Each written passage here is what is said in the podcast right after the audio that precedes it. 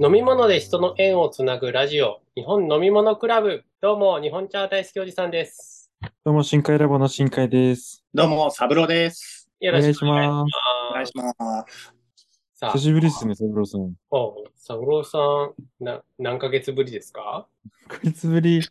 いや、そっか、何ヶ月ぶりの収録になりますね。まあ、収録自体が久しぶりっていうのはありますけども。うんあれなんで俺こんなにいなかったんだいや、忙しそうでしたもんね。なんか収録日に限って夜呼ばれるんですよね。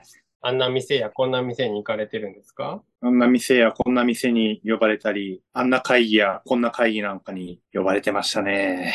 なんか、あれですね、あの、今、どんどん地域おこし協力隊って、ちょこちょこ問題が起こってそうで、うまあ、でもいっーぱん。いね、いるから、あれでしょうけど、ほんの一角でしょうけど、そうですなねん。かね、ちょこちょこ問題ああるけど、柴さんはあれですね。なんかどっちかというと、馴染んでますよね、 結構。もう、八女市自体が10年弱ぐらい、あの、募集してから経ってるので、ノウハウが溜まってるし、ああ、はいはいはい。担当職員もすごい気遣ってくださるので、えー、とてもやりやすいですね。あ、そうなんですね。ええうん。全国的に見ても、八女の地域おこしは結構成功してる例っていうのを聞いたことありますね。うーん。もう結構定着率も高いですね、やめは。うんうん、あ、そのまま地域おこし協力隊からやめに定着みたいな。そうです、そうです。うーん。でもよっぽどいいとこなんでしょうね、やめが。とても過ごしやすいし、まあ、あとは、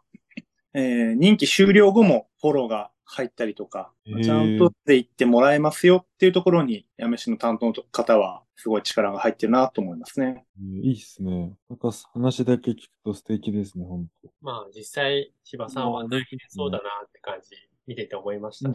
見てて思いましたね。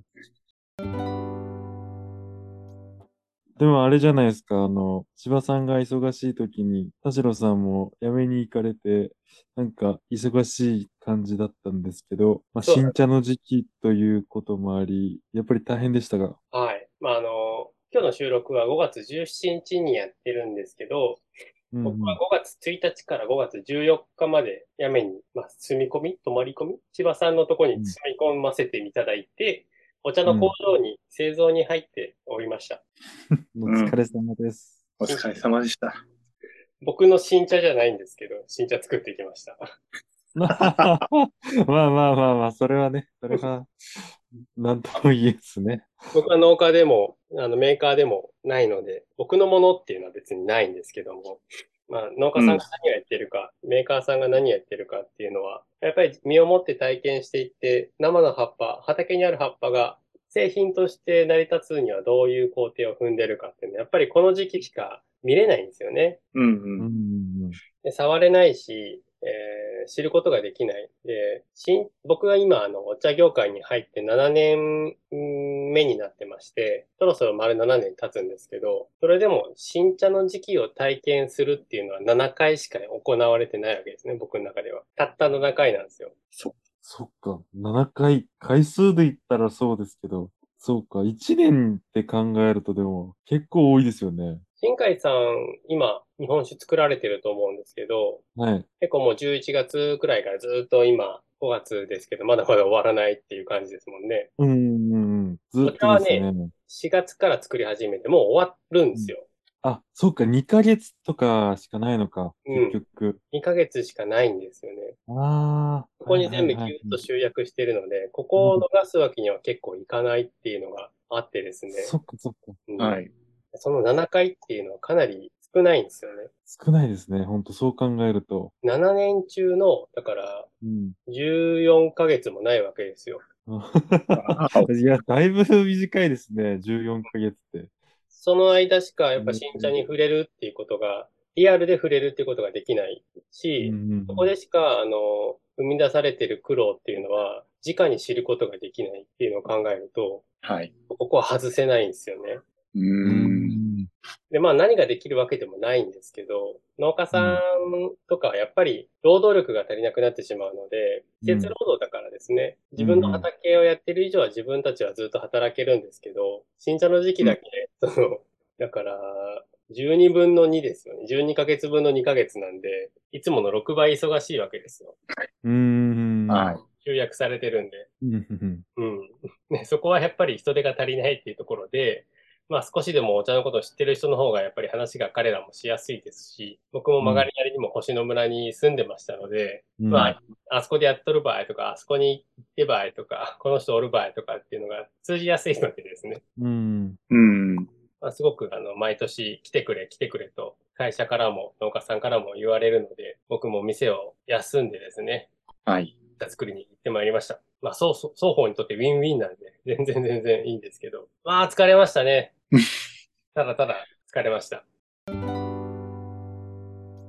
ケンちゃんの時期は、うん。な、何が大変でした一番ここ大変だなってとこは何ですかとにかく、時間が長いってことです。終わりがない。基本的に、あれですよね。あの、茶葉を移動させて、機械に入れるって感じですよね。うーん、まあ、いろんな考えがあるんです思いけど、どの部分を担当するかにもよったりするんですけど、まあまあそうですね。うんうん。まあ、機械が全部作るので、なんか人間の手はいらないっていう考えもあるんですけど、うんうん。それだったら誰が作っても同じお茶になるんですよね。うん。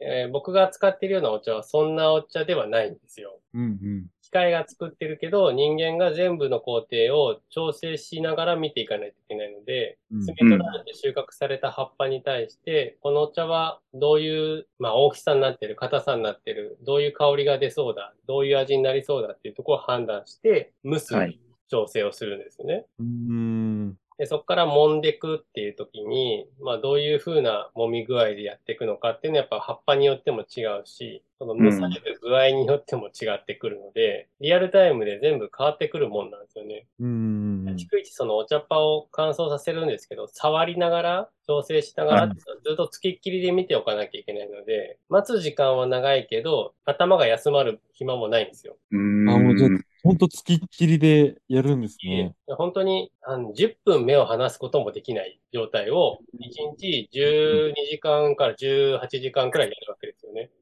おっと、おっと、それはあれなのかな大丈夫なのかな 公共の電波に乗せてしまって大丈夫なんですか交代制ですよね、もちろんね。ええ なあ、やばい。伝統産業のブラック度合いが。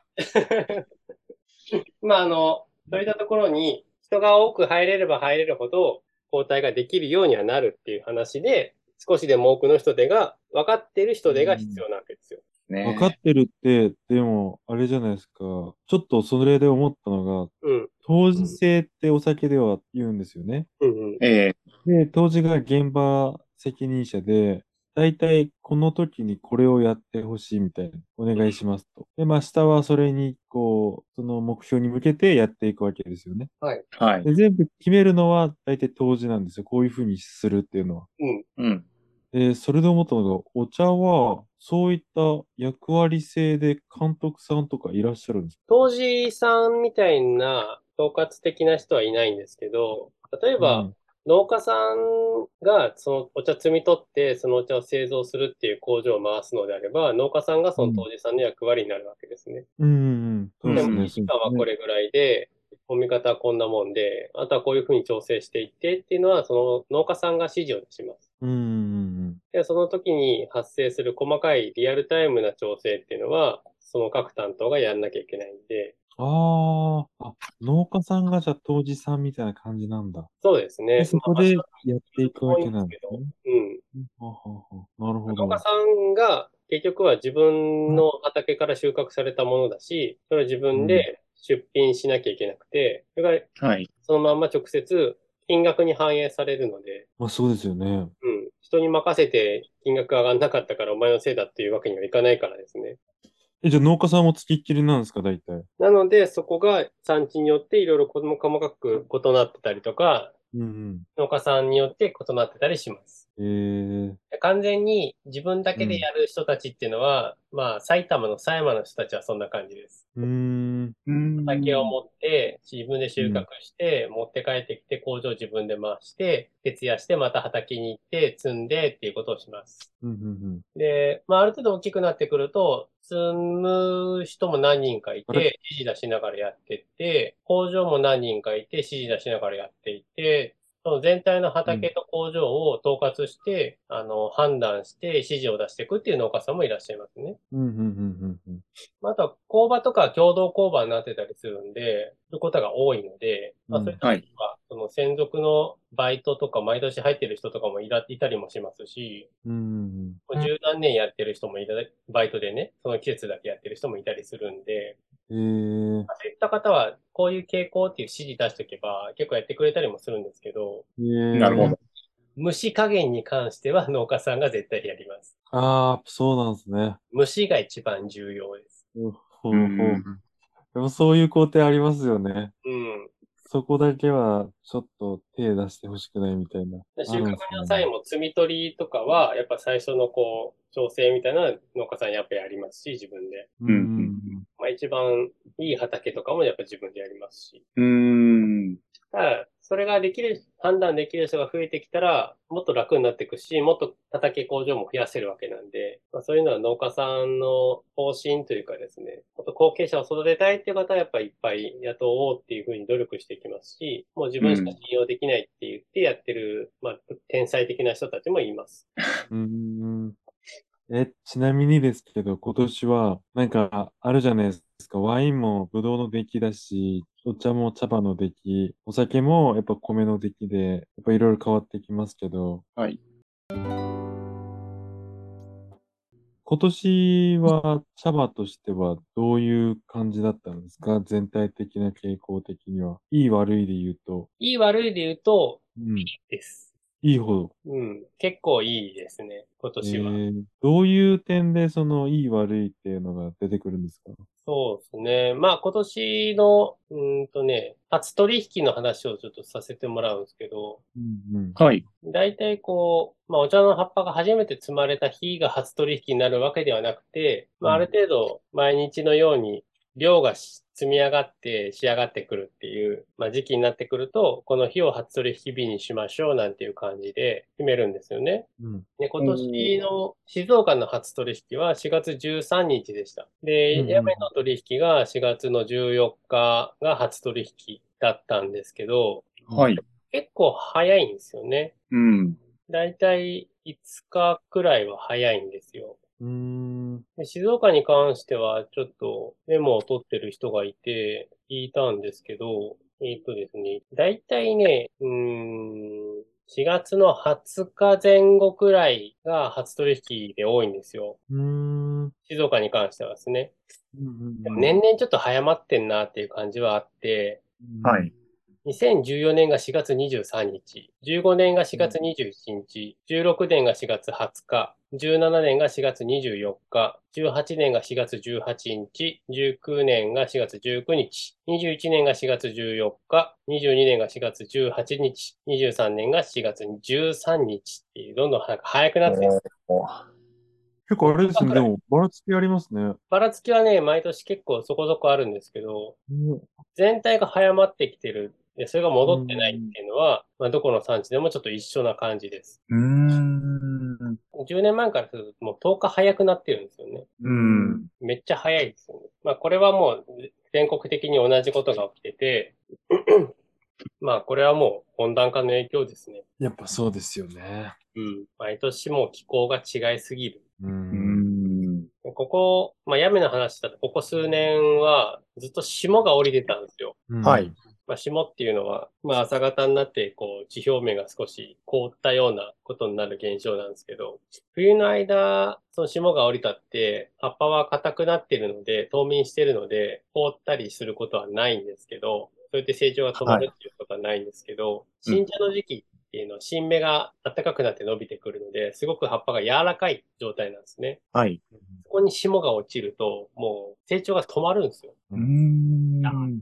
で、そこでもう収穫できなくなるんですよね。それが2、3年続いてて、結構大ダメージをずっと受けてたんですよ。うんうんうんで比較的暖かい日が続いた中で急に寒くなるって日がたまにあるんですよね。寒の戻りとかって言うんですけど、そはれいが。怖いんです、めちゃくちゃ。で今年はですね、全体的には早かったんですけど、そういう霜の影響っていうのもほとんどなくてですね。うん。ううん、で単純に同じ品質だったとしても収穫量が結構多くなってるので、そんだけでもめめちゃくちゃいいメリットなんですよね。ーん。うんうんうんまあその上でも結構いいお茶が、ところどころでできて上がってるので、いいっすよ、今年は。買い時でじゃあす。楽しみですね、今年。ね今年ちょっとね、借金してでもいっぱい買っとこうかなっていうふうに思うくらいにはありますよ。うーん。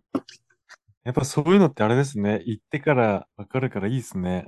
まあ、問屋さんに出入りできるっていうのはすごく貴重な、まあ、立ち位置ですね。うん。自分で買えない量のものがそこにはあって、それをはい利用して教えてくれる多少がいるので、それはなかなか街にいたら電話で聞くしかないんですけど、うんやっぱり実際のことってなかなかわからないし、伝わらないからですね、どうしたって口ではいいよって言うからですね、まあ、じゃないと売れないですからね。はい、今年はちょっとダメですねとは言えない、言わないじゃないですか。本当ですよ。